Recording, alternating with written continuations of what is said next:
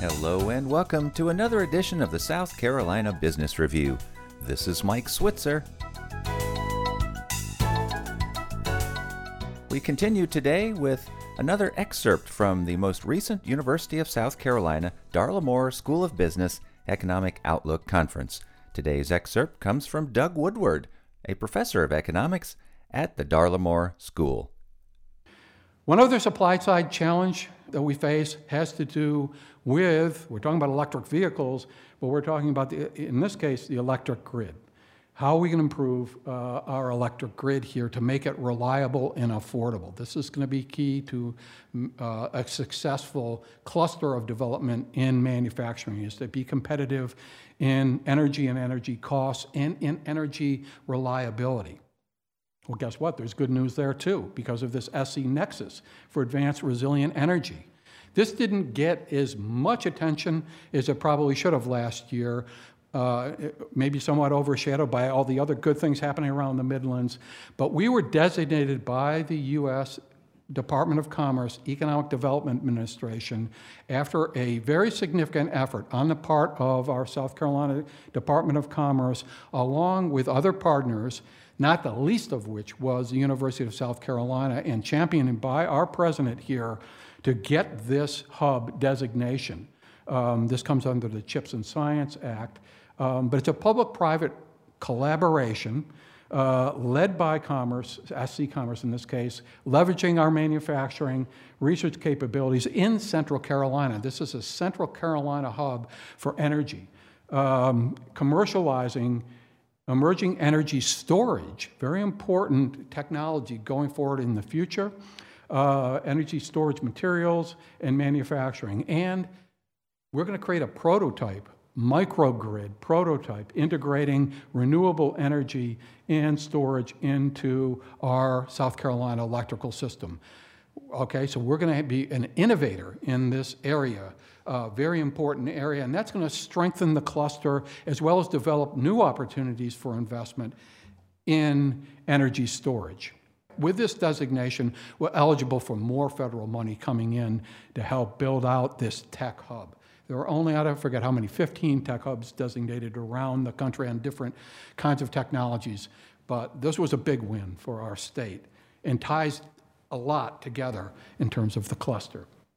Final challenge that we face on the supply side has to do with infrastructure. I'm not going to make a lot of comments about that because that's what our panel is going to be addressing. But there is a trillion dollars plus been uh, coming out of the federal government, and not all of that's coming to South Carolina, in infrastructure like we've never seen before in history. This is more money for infrastructure than ever. We all know, and we've seen this over the last few decades, our infrastructure deteriorating. Infrastructure includes a lot of things water, sewer, roads, rail. It's a lot of things, and we, we haven't been making those investments. We finally have the money coming from the federal government in a very substantial way to improve our infrastructure. We've got to get this right. We've got to get the infrastructure that's going to support both the quality of life here in South Carolina, but also our cluster development. But it's going to happen. The, just, the question is, where is it going to be put? How, uh, you know, how is it going to be used? Where is the investments going to be made? But it's going to change our state. And, and, and it's going to take some time. Infrastructure projects take a long time, as we know, just driving up I 26. Uh, but that will come together too. Eventually, that will get done, and that's going to be very, very important for our future long run economic development. So that's my overview of what's happening with EVs. Um, some challenges there. The demand eventually, though, is going to be there in this market. Uh, we've got a very competitive climate in South Carolina.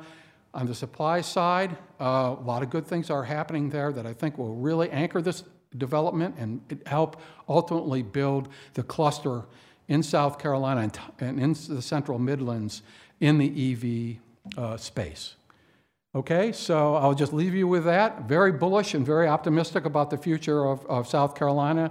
And I'll just say if you haven't been out to Boyd Island, if you haven't gone out to the Saluda River Walk, which just opened last year, I'd encourage you to do that. You're going to be impressed. And then go tell uh, your friends in Greenville, in South Car- and, in Charleston, and in and, uh, uh, Charlotte, we got something better going here than they do. You've been listening to Doug Woodward, professor of economics at the University of South Carolina, speaking at the recent Darla Moore School of Business Economic Outlook Conference. We will have a link to the conference posted at our webpage so you can learn more, southcarolinapublicradio.org. And you can hear this show again there. And remember, you can find us wherever you find podcasts. With the South Carolina Business Review, this is Mike Switzer.